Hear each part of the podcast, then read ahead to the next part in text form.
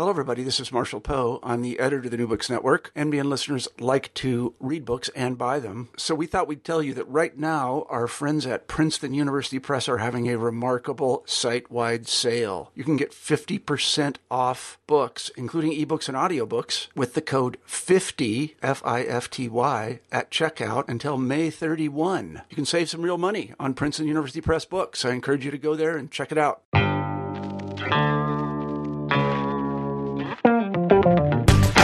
Welcome to New Books in Critical Theory. I'm your host, Dr. Dave O'Brien, Goldsmiths, University of London.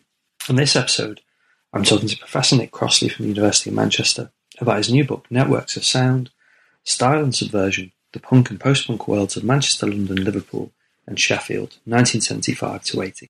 Okay, welcome to New Books in Critical Theory. On this episode, I'm talking to Professor Nick Crossley, um, who works in the Sociology Department at the University of Manchester about his new book, Networks of Sound, Style and Subversion The Punk and Post Punk Worlds of Manchester, London, Liverpool, and Sheffield, 1975 to 80. Hello. Hi. So, um, to start off with this, I really enjoyed this, partially because um, it's a really good, um, solid, theoretically grounded bit of sociology, but also it's about punk and it's dead interesting.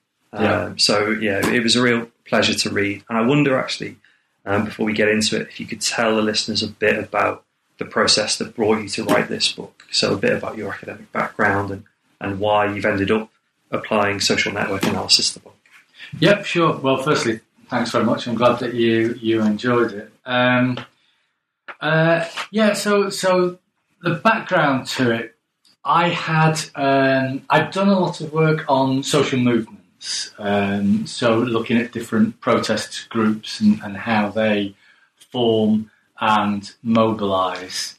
And um, and really, as, I suppose, partly as a consequence of that, I started to get interested in network analysis, um, and and and I, and I think I, I reached a point where the social movements were quite difficult. Quite it was quite difficult to get information about. Um, uh, about the social movements involved, these social networks rather involved in many kinds of, of social movements.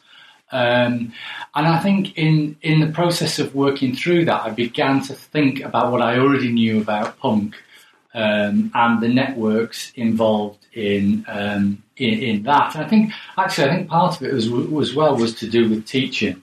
I wanted some easy-ish sorts of examples to of social networks to work with, and I kind of thought, well, maybe the social movements are difficult to get hold of, but maybe thinking about punk would be easier. So I started to put a network together just on the basis of because I'd been a huge punk fan Yeah, yeah. as, as a kid. And, and started to put the network to, together on that basis. Then I started Googling a few people, and it turned out that th- there was even more of a network than I'd imagined that, that there was on the basis of what I, I remembered. Um, and then I think I, I started to think, well, maybe I could get a paper out of this.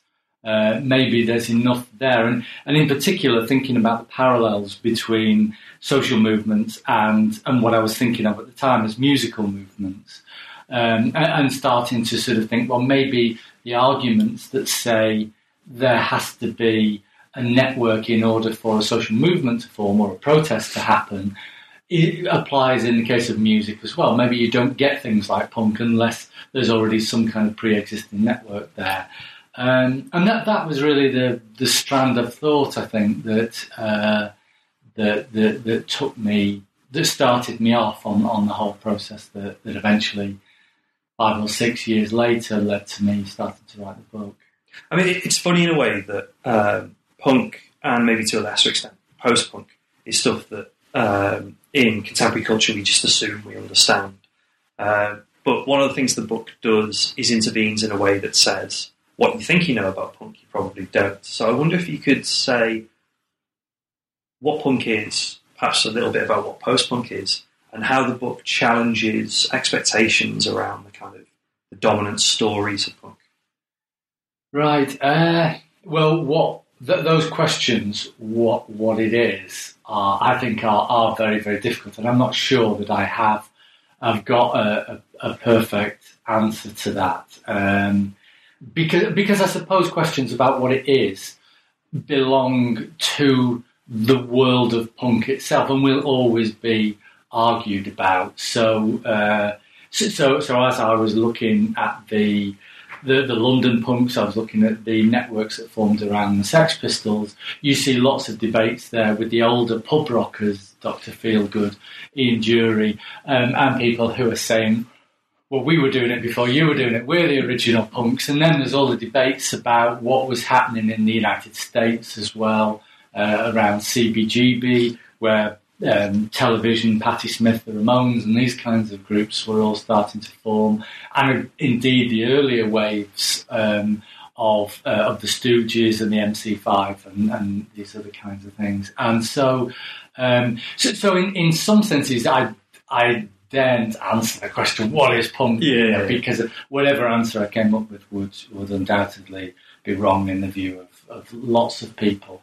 But I think I I just became interested in in the network that involved the the London punk groups initially that I'd grown up loving. So the Sex Pistols, the Clash, the Banshees, the Damned, the Slits, um, Chelsea, Generation X, that those those bands, and I think that that was where I'd started with the with the network. I knew that Bernie Rhodes and Malcolm McLaren, the managers of the Sex Pistols and, and the Clash, respectively, knew one another, and so that that was that was kind of where I started. And I suppose that that for me, um, that that particular world, as I call it, or, or that particular movement was what it was that I w- wanted to uh, to focus upon. And I think it was that cluster of bands and the people involved there who generated all the excitement that I got swept up in, and, and that, that was that meant so much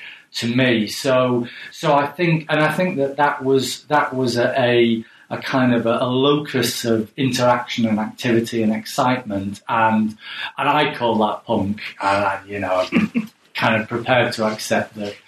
You know, it might just be one version of it or, or whatever else, but but that was it for for me.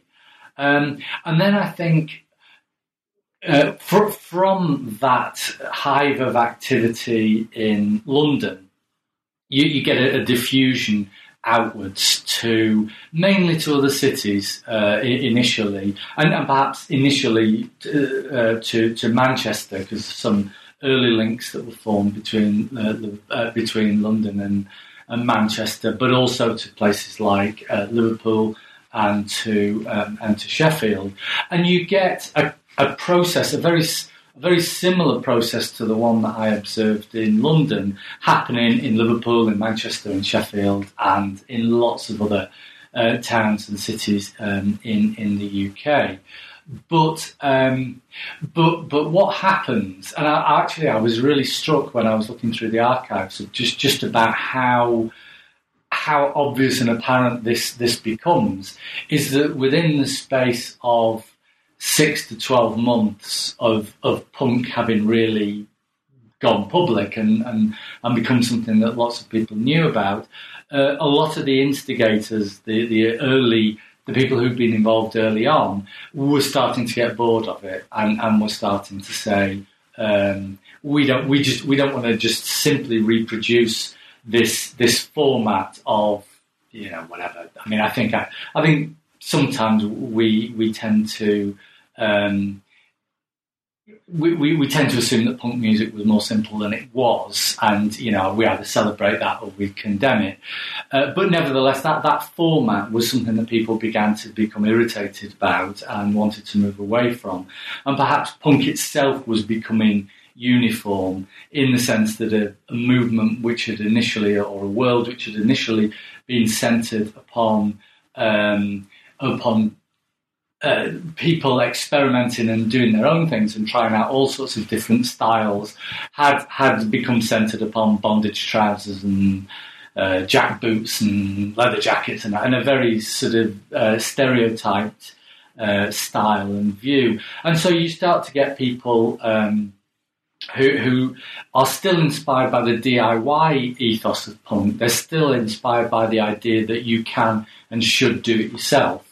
Um, but but what they want to do, the style of music that they want to to, to work with, is is different. Um, and so, and, and interestingly, it, it's although although I don't want to overgeneralize too much, but you get different styles developing in different cities. I mean, so Liverpool is, is always, I think, thought of as a as the home of psychedelic music or neo psychedelic music, and and, and and whilst there was lo- there were loads of things going on in Liverpool, loads of people doing different sorts of things, there certainly was that that hub of of, of bands working around a loosely psychedelic theme, Echo and the Bunnymen, Teardrop Explodes, Wah. And, and I guess that was related to some extent to, to the central importance of Probe Records and the interests of the people who, who worked there. In, in Sheffield, by contrast, you had this real focus on electronic music that was related to Cabaret Voltaire, the Human League, uh, Clock DVA, and, and so on. Um, and, and, so you had these distinctive sounds emerging in different cities, but they were all, in some senses, post-punk because they were all about taking the um, the DIY ethos of punk, taking the idea of yeah, we're going to do it for ourselves and we're going to enjoy it, um, but uh, but but taking it off in different directions. And I think also what you had in there were people who perhaps were never that persuaded by the punk style itself. I think this is probably true in Sheffield of some of the electronic pioneers. They were never completely um, uh, persuaded of, of, of, the punk bands and punk styles, but they loved the idea that you could do it yourself, and they wanted to do that with their own sort of chosen forms of music. So, so I, I mean, and that that really was what post punk was, I think. Uh, and there was also, but there was also a network. So there was lots of movement between Liverpool and Manchester, and and, and Sheffield and Manchester. I think geographically Manchester was just in the middle, so the two tended to to converge uh, um, uh, around there. Um, and that, that became even truer with the with the independent record labels as well. That you started to get these intercity or, or translocal networks forming that that gave this diverse range of activities some kind of connectedness and, and cohesion. I mean, it, it's funny in a way because over the course of that um, that explanation, you're already gesturing towards the more technical aspects of sociological analysis there in the book, particularly around social network analysis. Yeah. But also some of the um, theoretical work you do around trying to establish what it is that what it is exactly that you're studying. So what's the idea of a, of a musical world? Um, and I think that is tied up with, with the kind of the boundary making around punk, and yeah. it's not a scene. Um, it, it's something that's um, that's different from a subculture. Yeah, yeah. I mean, uh, this is uh, this is perhaps the controversial bit in the sense that this is the bit that some people like and other people don't like. Uh, I, I mean, I think the the the idea that there are a number of, of different concepts, as you've just said, that, that are on offer for thinking about the collectives that are involved in, in music making. The one that has been predominant in British sociology, um, or, was predominant for many years, is the idea of subculture. Um, and then, the, like you said, there's the idea of scene, there's Bourdieu's idea of field, and, um, and there's this idea of of world. Uh, and, and I suspect you could probably go with any one. I mean, if, if you had a preference for any one of them, you could make the case for it. You could go with it. But I was particularly, um, I, I, was particularly impressed with the work of Howard Becker and Howard Becker's um, ideas on art worlds. Uh, and it seemed to me that um, it seemed to me that that Becker offered a um, a coherent set of interrelated concepts which allowed you to think about music or, or any kind of art, in fact, but music as collective action. It encouraged you to look at the ways in which um, people cooperated and, and, also sometimes competed and conflicted uh, with one another in the process of art, and which which um, emphasized that art was always a co-creation. It always involved the different input of, of these people playing different uh, di- different roles. Um, and, and although Becker's, I mean, although Becker's original formulation isn't perfect, it it was the one that really captured me, the one that inspired me, and and it seemed to me that it was, for example, it was a it was a cohesive set of theoretical ideas, but it wasn't. Um, it wasn't closed and in, in the way that sometimes Bourdieu's idea of fields can be. It seemed to invite you to push off in different kinds of directions. It wasn't quite as prescriptive, I don't think, as, as Bourdieu's idea of fields was. But then there's still some sort of cohesion to it, where, in contrast, say, to the concept of scene, which um, I think there are just lots of different versions of, and, and those different versions of it conflict with one another. So it doesn't, whilst any one version of scene might be coherent, um, people people understand very different things by the word scene if you use it, and so that that seemed to, to perhaps be problematic. And I suppose the, the contrast really with um, subculture was that the idea of subculture seemed to be very much focused on audiences alone. Um, and, and yet the notion of world seemed to include artists and audiences and all the various support personnel that are necessary for, for music to happen. So, um, like I say, I mean, any, any, any advocate of any of the other concepts would probably do a similar job of explaining why theirs is best. Yeah. But, but that's, that's why I, I opted for this idea of worlds. And also, interestingly, Becker puts quite an emphasis upon networks. Um, and that, uh, that, that resonated with where I'd come into to the idea of, of networks. Um, and, and it seemed, although he didn't develop it in a technical way via social network analysis, it seemed to me that he kind of invited you to do that. That was, that was one of the, uh, that was part of the potential of this notion was that you could take that element of worlds and do something more with it via social network analysis. And I think, sorry, just just the one other thing was uh, that took me was Becker's idea of art as collective action, which then resonated with my earlier interests as a social movement scholar.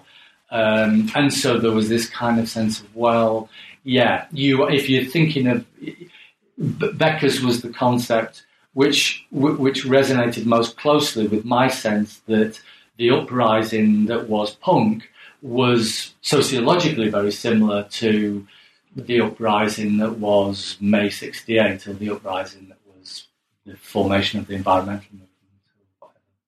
I mean, social network analysis is obviously the other kind of the major thing going on in the book, um, yeah. and I'd be interested to hear, you know, you maybe talk through that or give a, a brief explanation about it. But one of the things I was very struck by was the book is not doing social network analysis of punk because it's something that you know would be technically interesting but would not destabilize the literature or bring anything new. Yeah. The book is using so- social network analysis to kind of take on existing explanations right. of yeah, punk. yeah. So I wonder if you could sort of talk through what an SNA is in a way that kind of makes it clear why doing a social network analysis is different to say explaining punk as you know, the frustrations of contemporary in the 70s British masculinity or Malcolm McLaren's fashion label or, or these yeah. other structural or individualist explanations that are already out there. Yeah. Okay. So, well, I'll start. I'll start with the other explanations then. So, so there's a there are a few fairly standard explanations of punk. I mean, I guess coming from the the Birmingham Centre for Contemporary Cultural Studies, punk is seen as uh, as an expression of um, the, the, alienation of, of working class youth. Um, it, it's a it's a response to uh, it's a response to that, or um, another version of that is the idea that punk was a response to the economic crisis of um, of the mid nineteen of the mid nineteen seventies. Or again, an, another sort of explanation along those lines was was the idea that it, it was it was frustration at what rock and pop music had become in the mid 1970s. So you've got a generation of people who grow up with rock and roll, then they move through the Mersey beat, they get the, the, the kind of uh, they've got they grow up with Motown, and then they get in the mid 1970s and they've got Mud and Sweet, uh, and these kind of you know. I mean, I think that many of them found David Bowie really exciting, but glam rock had almost become a parody of itself by the mid 1970s. And then on the other side, you've got um, you know, Emerson, Lake and Palmer, and these very grandiose um, uh, pretensions. Uh, and, and, so punk is seen as a, a, response to the frustration that that caused. And the, the problem with that sort of explanation, any of those explanations for me, and really here I'm just nicking a critique that's used in social movement studies very often, is that is is that that frustration was was ubiquitous. I mean, and, I, and indeed I found it. I found examples of it in uh, Manchester, in, in Liverpool. You, you, there's clearly people were frustrated. They were frustrated economically and politically. They were frustrated about music. Young uh, working class people were alienated, but but the problem was that that that was happening everywhere. Yeah. punk didn't happen everywhere. Yeah. Punk happened in very specific kinds yeah. of places. Um, and so, uh, and, and so I, I, wanted to know, well, why or how did it happen in the very specific places that it did? And I suppose the I suppose it's more of a how than a why because I think there's an element of chance. I think it could have happened first in Liverpool. I mean, you. Uh, I don't know that I should go how how much detail I should go into about this, but you look at what was happening in Liverpool with with the band Deaf School um, in the early 1970s, and they were starting to make many of the same noises, you know, pun intended, in Liverpool that, that would later lead to something happening in, in London. So it could have happened in in um, in Liverpool. Lots of grumbling in Manchester about the, the, labels and the selling out of the. So it could have happened in Manchester, but but it happened first in, in London. And so I wanted to know, well, what was the process? How did it happen? And that starts then, I think, to focus you more upon the the set of people who were involved and the, the kind of what social movement theorists have called the micro mobilization processes. How did it just come about that these people started doing what they were doing? Um, and, and, and in order to answer that question, I then came back to this idea of network. And, and you know, I, I sort of thought, well, perhaps what you have in Manchester and in Liverpool is a set of people with very similar sentiments to the people in London, but they're not connected to one another. So their frustrations are, um, and they're not connected to to people who might be in a position to to do something with this. Um, uh, and, and and what the difference in London was that these the, these different people with these same interests began to converge and began to form a network and my argument was and, and is that it was the, uh, the, the network which enabled the collective action to happen.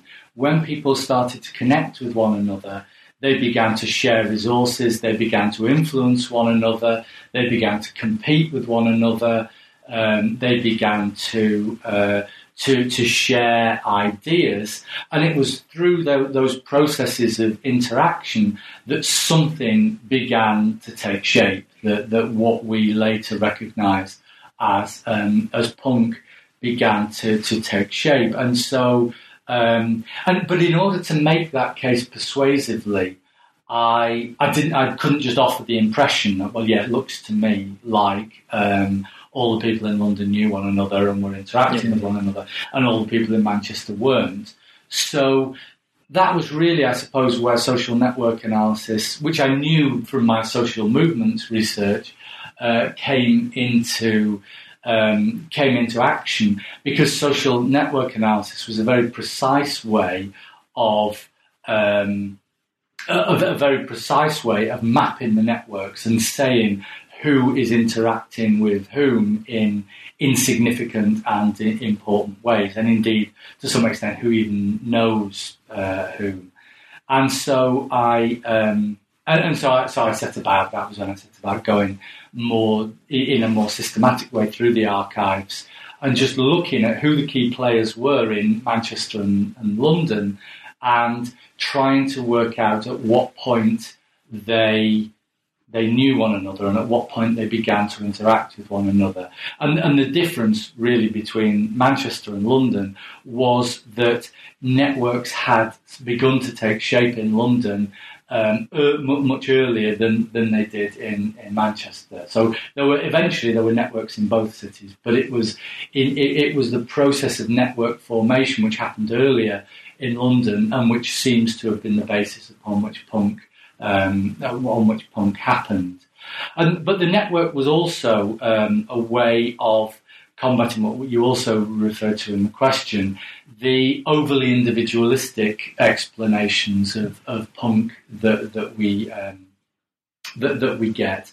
Uh, so, um, so, so, in particular, John Lydon or Johnny Rotten um, and Malcolm McLaren are sometimes identified as, as the people who made punk, and it was all down to whichever one of the two you prefer, or sometimes perhaps both.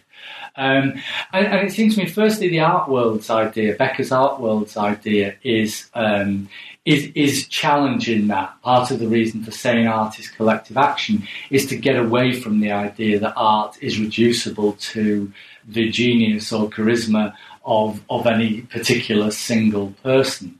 Um, but also, the, the, network analysis was a way of trying to begin to explore that.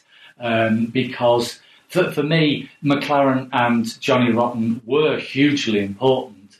And, and, and I have no doubt that, uh, that the particular shape that punk took was, um, was influenced to a huge extent by, by each of them but it but it couldn't have happened unless they were a part of a network. Uh, it couldn't have happened unless they had connections to other people who um, who were in, impressed by what they did, who were sympathetic to um, uh, to to what they did, and clearly that wasn't going to be everybody. Um, you know, I mean, lots of people were were distinctly underwhelmed by the Sex Pistols and McLaren, or horrified by them. But when you had a network of people who had begun to share particular kind of sentiments, and then you had people in that uh, network who were good organisers or who were charismatic, at least charismatic to the other people in the network, um, then then then th- those people were able to be operators or were able to steer and uh, lead a, a, movement in, in the way in the way that they did. But it can't be reducible to the individual. It's got to be the individual as a player within a wider network. I mean, you sort of uh, talked about this a, a, little bit already, but I wonder if you could uh, illustrate this by talking through, um, which is essentially chapters four uh, through six, talking through the story of punk's emergence in London. Yeah. Right. Uh, so I I think it, it uh, it's, a long story. I know, yeah, yeah. Um, and, it, and, it's a complicated story. But um, I suppose the the starting point for me is Malcolm McLaren and Vivienne Westwood's shop, um, which had various different names at different times, but Sex uh, is, is, the, the, I suppose, the name that it had for most of the early formation of punk um, on on the King's Road, and um, McLaren had a, and, and, Westwood had originally sold um, teddy boy clothes, um, and they uh, and, and then later on had gone to, I think, borrowing ideas from other people, had decided that the um, the trappings of sexual fetishism were might be a basis for provocative everyday clothes and um, uh, clothes that, that people might might wear out out on the streets, and so it's where the idea of the bondage trousers and the bum flaps and all these various kinds of things uh, comes from. And I think that I mean, firstly, McLaren himself had an interesting network way before the start of punk. He um, uh, he had he, he had connections to Jamie Reid, who was a, a situationist um, artist. Um, he he had rock music connections to some extent because he'd made contact with the New York Dolls in the early 1970s and he supplied some of their clothes. Um, he had links with, this is test of whether I can remember people's names, uh, he had uh, links with um, uh, the guy, the guy who was in the Sharks, um, who was uh, Chris Spedding, um, who who had who had played with Roy Harper and various other kinds of of, uh, um, of people. So so there was, there was this interesting network of artists, businessmen connected to the shop, but also the shop became a place where young people who were interested in um, subcultural fashions and slightly more out there uh, clothes came to buy their clothes. Because even in London, I think there were very few places where you could go, even for example, and buy brothel creepers or or the kind of fairly um, fairly standard but but challenging um, uh, clothes. And, and, so McLaren's shop, along with one or two others. Um, uh, began to attract lots of, um, of, of young people, and some of these young people were interested in forming bands. And the the, um, the, the, the obvious example of that is Steve Jones and Paul Cook, um, who would later be, be the guitarist and the, the drummer with the Sex Pistols. And they used to hang around McLaren's shop, and as the story goes, they used to try and nick things from McLaren's shop, um, but but also they would um, they would work at the shop. McLaren would get Steve Jones doing odd jobs for him and working around. And actually, interestingly, at that time, Chrissie Hynde, um, who was of course later in the Pretenders, was working at um, at, at McLaren's shop. And uh, and Steve Jones and Paul Cook approached McLaren and said, would he manage their band?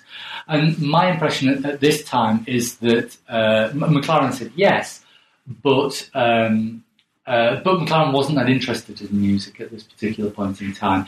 He'd been disenchanted um, by the changes in music really since rock and roll. He'd been a big fan of um, of, of, Eddie Cochran um, and and that that whole sort of early um, the, the, the the early Billy Fury, the whole early rock and roll scene. Um, and, and he thought that music had gone to pieces pretty much after rock and roll. uh, so, so, so he, was, he wasn't he wasn't that that interested, but he said he would do it. Um, and uh, and he also put Steve Jones and Paul Cook in contact with um, uh, w- with Glenn Matlock, uh, who would be the bassist of the Sex Pistols, and Matlock was based at one of the art colleges just just down the road from from the shop. Um, and, uh, and and and and he um, he became that he got into contact with them, and so a band uh, began to to take shape, but not a band that uh, that McLaren was necessarily all that um, all, all, that interested in, and that the band tried out different uh, vocalists at, at, different times. But this band also became um, also became a focus of interest for some of McLaren's other associates within and connected to to the shop, and in particular, I think during um, uh, was it early early nineteen seventy five or at some point at some point in 1975, um, the the New York Dolls were apparently in their death throes. They they were kind of uh, they were struggling as um, as a band. And the one band that McLaren did still like were the New York Dolls. He thought they were sort of provocative and challenging and. And they did what rock and roll was supposed to do, which was terrify parents and and, and, and, sort of be outrageous. Uh, so McLaren took in took it upon himself to go over to the states to try to help the New York Dolls out, and, and it was a disastrous attempt by all accounts. Um, he had them dressing up with um, hammer and uh, hammer and sickle type designs, which didn't go down well. no, enough, um, yeah. in, in, the states, and, and in effect, his intervention seems to have just you know killed them off completely. But whilst he was away, um, Bernie Rhodes, um, who, who was his, his friend and, and worked on t-shirts and things with him, um, and Jamie Reid, who was the kind of situationist artist, had been meeting up with the band and, and they'd been sort of talking about what they should do. And, uh, and, and Rhodes was a bit of a provocateur as well. He wanted them to do controversial and challenging things. And, uh, and, and Jamie Reid had, had the interest in situationism and he was talking to the band and trying to, and were, these guys I think were trying to impose their designs upon, upon the band um, a little bit. And I think whilst McLaren was in um, was in the States, he came across what was happening at CBGB.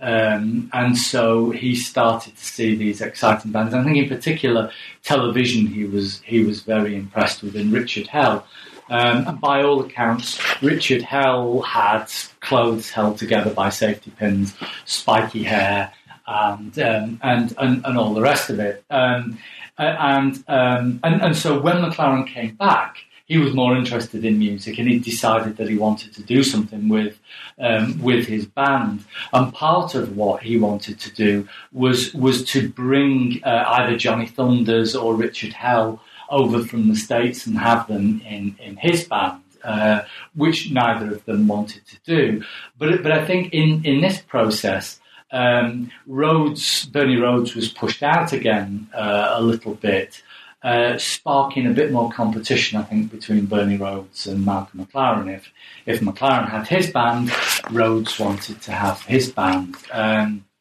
and then, in, in, a, in an interesting um, in, in, an interesting link, uh, um, uh, Bernie Rhodes went to see the Liverpool band Deaf School, um, where he met up with Mick Jones um, and with Tony James, who were looking to put together a band. Um, and and they started talking, and and Rhodes took it upon himself to manage uh, their band, who originally were called London SS. Um, but obviously, Mick Jones would eventually become the Clash. Tony James would eventually become Chelsea and Generation X, and Brian James came into that fold fairly fairly early on, and his band would be the Damned. So what you're starting to get is you're starting to get all these these uh, would-be musicians who are linking up with this infrastructure around McLaren's shop, um, and and, and, and I suppose that that's the start of a process of network formation. I mean, it would be, I, I, you know, I won't go into length about how everybody else all started to come into the network. Yeah, but then, and one of the things you do in chapter five is, is illustrate how you know we can see distinct blocks in, yes. in the world of London punk that yeah. are interrelated with each other. Some of which are um, you know, helping each other out. Some of which are directly in competition. Some of which are, you know, essentially the support bands. The, yes, these yeah. kind of things how does punk goes national, um, which is what one of the kind of the crucial yeah. um, moments in the book that we cross over from what is essentially a kind of um, a music world in London yeah. to become uh, a national phenomenon that allows you to draw comparisons between London, Sheffield, Manchester, yeah. and Liverpool. So, how does punk go national? It it starts with um, it it, it, starts, I think, with one of the reviews that uh, to struggle to get the details right here. Um, a, a, review that, that, Neil Spencer wrote in one of the uh, weekly music magazines, and um, the Sex Pistols had supported. Um, oh God, now let me just think who they supported. Huh.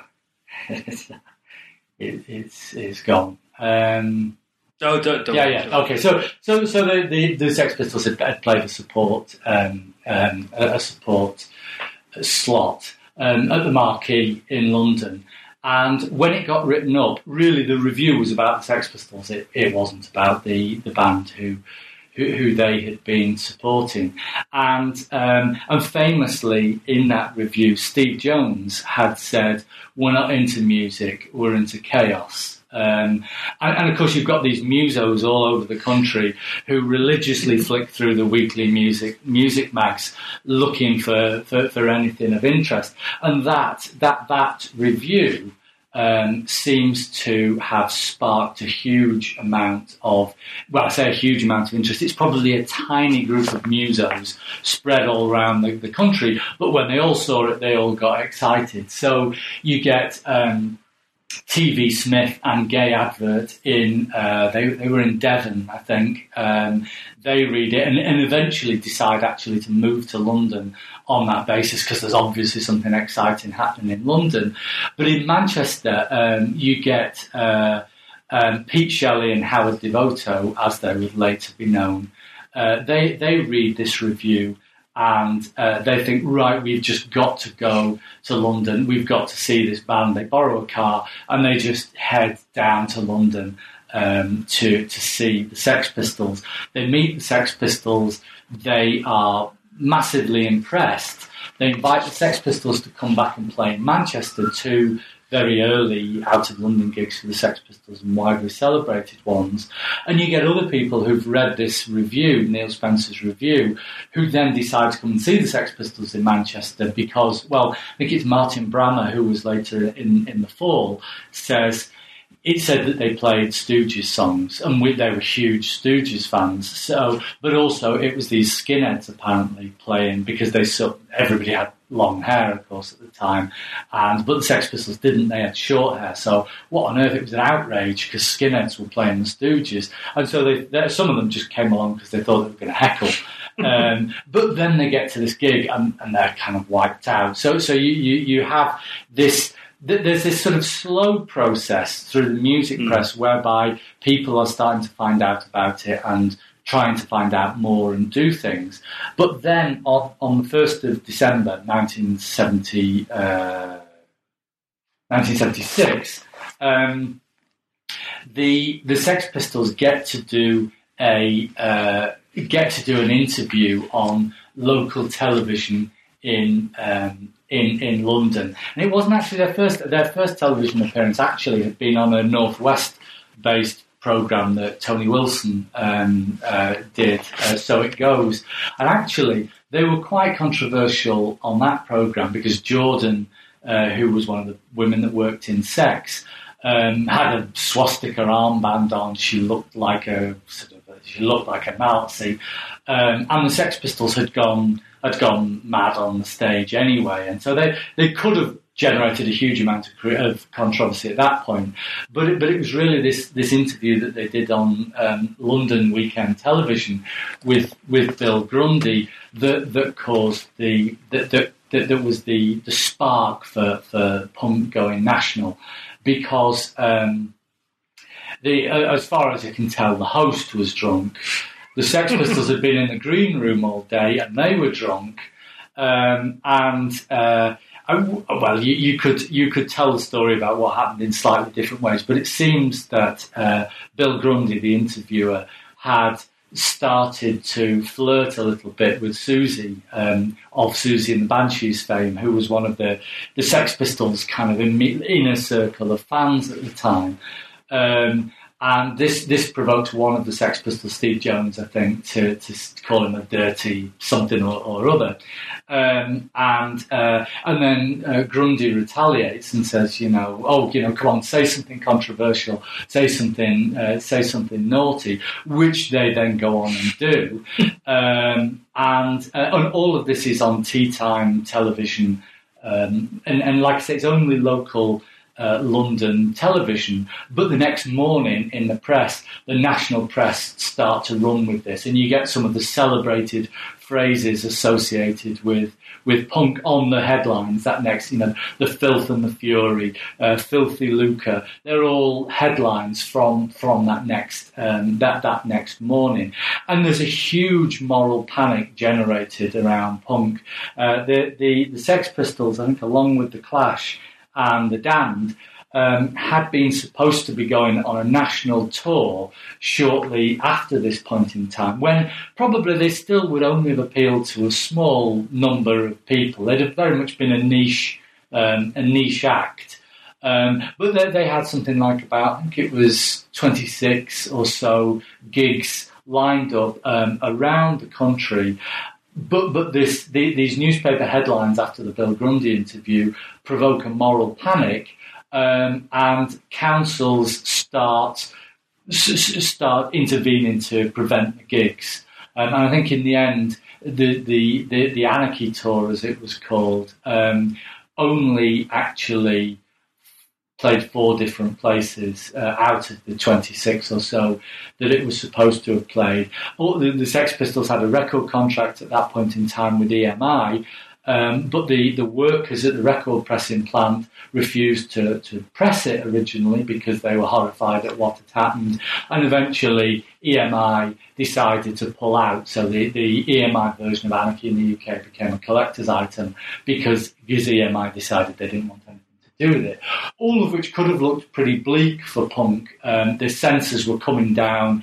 There were attempts by all kinds of do-gooders to repress this and stop um, uh, stop the, the nation's youth from, from being corrupted.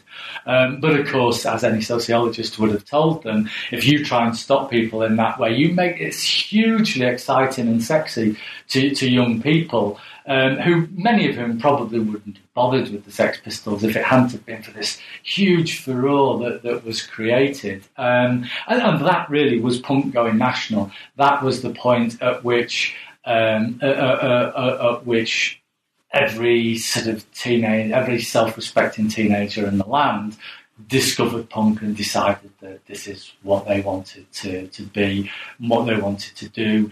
Bands started to, punk nights started to take off in different towns and cities. Bands started to form, and and, and really the, the whole thing I think got going as a as, as a consequence of that. You know, there had been, like I say, the earlier precursors like um, Pete Shelley and Howard Devoto who formed Buzzcocks. Um, but really, I, I, think the going national was, was as a consequence of Bill Grundy and the, and the moral panic. The, the rest of the book is um, devoted to these other cities yeah. and the evolution of a different kind of music yeah. as well. Um, I wonder, um, just uh, to bring the discussion to a close, whether you could um, maybe use Sheffield as the example to talk about um, how Sheffield was similar and how it was different to London, and how, particularly musically, yeah. um, the social network analysis shows us um, how a different kind of music emerges in Sheffield. Yeah. Okay. Um, so in some sense, in some senses, I'm I'm not sure it's the um, Sheffield is the is the is the odd one in the pack yeah. in some ways because I think um, in Liverpool and Manchester, you had great enthusiasm for punk. Yeah. And then you had innovators who, at a fairly early stage, decided that punk had had its moment. Yeah, yeah, yeah. And it was time to move on and do something different. Sheffield, although there was a thriving punk scene in Sheffield, and it has been written up quite well, a lot of the movers and shakers in Sheffield were people who hadn't weren't as impressed by punk or, as influenced, I don't think, um, by by punk, um, and and seem to have been um, interested in. Uh, in, in, in electronic music. Um, and I think Cabaret Voltaire, uh, the, the three members of, of Cabaret Voltaire, had been hugely influential in, in that. I think I think actually they, as much as anything, had been interested in just in electronics and in making weird noises, and they, they were probably. Um, they were, but but they amongst the other things, they were interested in film scores. So I think they'd been really um, uh, really attracted by the um, the, the Clockwork Orange uh, film score, which was done by um, well, it was Walter Carlos, I think, who eventually became Wendy, Wendy yeah. Carlos. Um, and and so they were a lot of the uh, early Cabaret Voltaire stuff was just exploring sort of soundscapes, um, and I guess they'd been influenced by Roxy Music and Brian Eno and, and, these other kinds of things as well, but but also particularly krautrock and and the uh, the, the uh, uh, Kraftwerk. But I think that what what punk did was it, it, it created this sense of possibility, this sense that you can do things, and this sense that you should do things. And, and it, it, it sort of mobilized people to begin to organize musical events, regular kinds of musical events, including some at the, the, the what was called the NAWSOC at the um, at, at, the university, um, and and really those those sorts of events attracted both the electronic music pioneers and and the punks. They were probably organised for the punks, but the electronic music pioneers began to drift towards them as well. And I think in that process, um, the networks began to form in much the way that networks had begun to form around Sex Pistols gigs and around Malcolm McLaren's shop um, in, uh, in, in London. And it was with the formation of, of those networks that again you had the, I suppose, what some people might call the social capital that allowed cultural events and cultural innovations to um, to to to, to be organised, to get a hold, and uh, for, for a thriving music world to to begin to take place. But but you also find, I mean, again, Sheff- Sheffield was unusual in having perhaps fewer dedicated support personnel. Um, so uh, you, you, know, if you look in if you look in Liverpool and you look in Manchester, you you find a, reasonably largish bunch of slightly older men who are quite happy to take on the role of managing, who want to be movers and shakers. They don't necessarily want to play in bands themselves, but they, they do want to help and facilitate young musicians to, um, to, to, to, to do their own thing. And that was very similar, I think, to what McLaren and his cronies around sex were, were doing. Sheffield is slightly different um, in that there aren't quite as many of those people. Uh, but, but there certainly are some. There, there's this very enigmatic character called Marcus Featherby um, in, in Sheffield who, um, I mean, he, he's mysterious because apparently um, there's he changed his name upon coming to Sheffield, and nobody quite knows who he was before he was Marcus Featherby. And then he left um, under under a bit of a cloud and mystery, and apparently changed his name again. So, so it's this. I mean, God knows why. It might just it might just been a strange guy that liked to change his name every now and then. I don't know, but but he was a big organizer, and he managed quite a few of the different bands. He organised various. Um, uh, labels at one point or another that put out music by Sheffield bands as well as by uh, bands from further afield. And he did the another thing that crops up fairly commonly, certainly in Manchester and Liverpool and Sheffield, is the, the, the local area compilation album. So you get these compilations that showcase local talent, and Marcus Featherby did that for, for Sheffield. Um, uh, so, so you've got you've got these movers and shakers, although, like I say, fewer of them in Sheffield, who begin to um, take on the role of um, organizer and enabling young bands to have spaces to play in and audiences to come and see them. But I think in Sheffield, interestingly, some of the bands do that themselves. So I got the impression, certainly from the archive, that the, the Cabaret Voltaire had played a hugely facilitative role. Um, it, it, I mean, they were a huge influence on the Sheffield bands because I think for a time they were the interesting Sheffield band, um, and lots of other Sheffield musicians went along to see them and were influenced by them.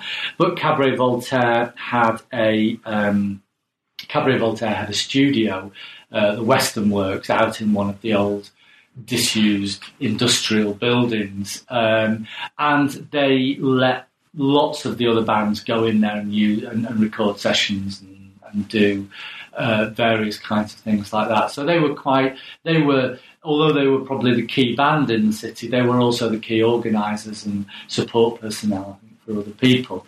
But actually, another thing I should mention about Sheffield was um, this council-run project. Uh, which had been an effort, I think, on behalf of the council to um, uh, to, to help young people become involved in, in the arts. And it had an odd name. It was Meat Whistle. It was called, which is obviously a, a kind of a, a, a strange sexual um, reference, which the council don't seem to have picked up on. And, and there are there, there, are stories about this um, meat whistle being organised by these hippies who would walk around with no shoe. And it doesn't sound like the kind of thing that a council would do. But then, having said that, of course, Sheffield in the 1970s was was known as the Socialist Republic of South Yorkshire, and it had a very different kind of political take uh, to to much of the rest of, of, of, the country. And it was quite an innovative and, and, and different place politically. Sheffield famously had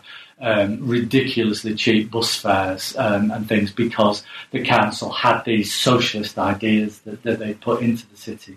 Uh, but I still think they wouldn't have approved of Meat Whistle thinking what was going on there.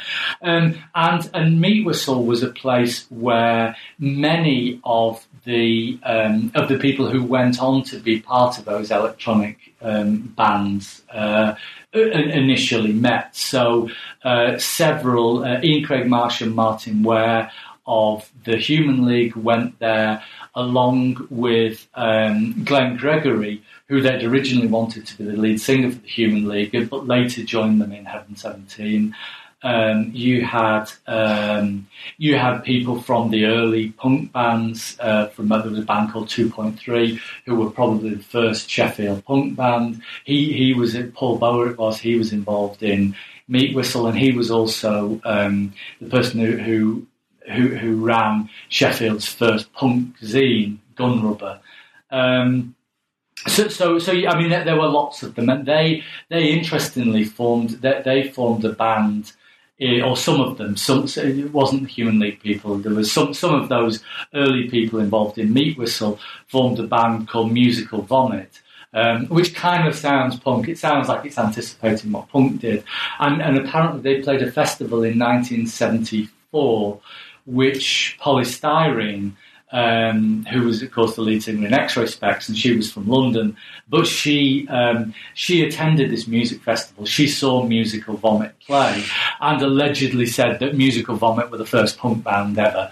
Um, you know, and I'm, I'm, not going to endorse that any more than I would endorse any. But but I think I suppose it shows that this this musical project was another kind of what, what network analysts sometimes refer to as a focus or, or we refer to foci. and these are the times and places which draw people with similar kinds of interests together and allow them to form networks, which then allow them to engage in collective action of, of the kind that punk and post punk involved. And I think that Meat Whistle was one of these foci. It was one of the places where all of these young people who were interested in, in a range of creative arts, but probably particularly music, um, first came together and formed friendships that would later form the basis of what became the early Sheffield um, music world. Um, but uh, the other thing I did, you, you sort of talked about the um, similarities. I mean, I looked at the network for London, I looked at the networks for Liverpool, for Manchester, and for Sheffield, and and really, if we look at the structural properties of the network, they're all quite quite similar. Um, now, to what extent that is because um, you need a particular type of network in order for music worlds to emerge, and to what extent it's just a, a, a, an, an, effect of the fact that when you're doing music, you will generate networks that look in a particular kind of way. Uh, I, yeah, who, who knows? Uh, but but it's certainly it's it's an interesting. Um, I think it's an interesting uh, observation that these networks are all quite similar to one another, and, and that does suggest that, that, at least the network structure of of music worlds is perhaps predictable in certain in certain kinds of, of ways. There's a lot more uh, I could ask you about the book. It, it's a really, really rich and, and really fascinating book. But um, just by way of conclusion, um, are you carrying on working around social network analysis of music, music worlds, or are you doing kind of completely different things for your, your future project at the moment? Um, uh, I'm, conti- I'm carrying on. I'm, I'm continuing. So I am. Um, I, I have. I'm actually organising a, a um, a symposium here in Manchester on music and networks to tell you about uh, in um, in in June. Uh, uh, which will bring people from internationally, uh, really, who are working in these areas. Uh, and we're going to have a big uh, symposium on music and networks and music worlds. And my own contribution to that has been uh, to look, uh, and actually I was still putting the network together just when you arrived, uh, to look at two tone and the because because uh, two tone is is an interesting music world, I think, um, because it's, it's a highly significant post punk strand. And I felt when I finished the book, the big omission was that I probably should have said something more about two tone. So I'm atoning for my sins there, or two toning for my sins there, maybe. Um, but but also it's interesting because it's much more ethnically diverse. It's interesting because it's translocal um, in a way that I think the other music worlds that I've looked at, perhaps. Well, well, they are, and I look at that in the book. But um, but but two tone is somehow fundamentally translocal in a way that perhaps wasn't true for the other worlds that, that I looked at, um, and it raises all kinds of interesting questions. So yeah, I'm, I'm carrying on two tone and also this symposium. Sounds like it needs another book. Two tone. Uh, watch this space. Who knows? Thanks for listening to New Books in Critical Theory. In this episode, I was talking to Professor Nick Crossley from the University of Manchester about his new book, Networks of Sound, Style and Subversion.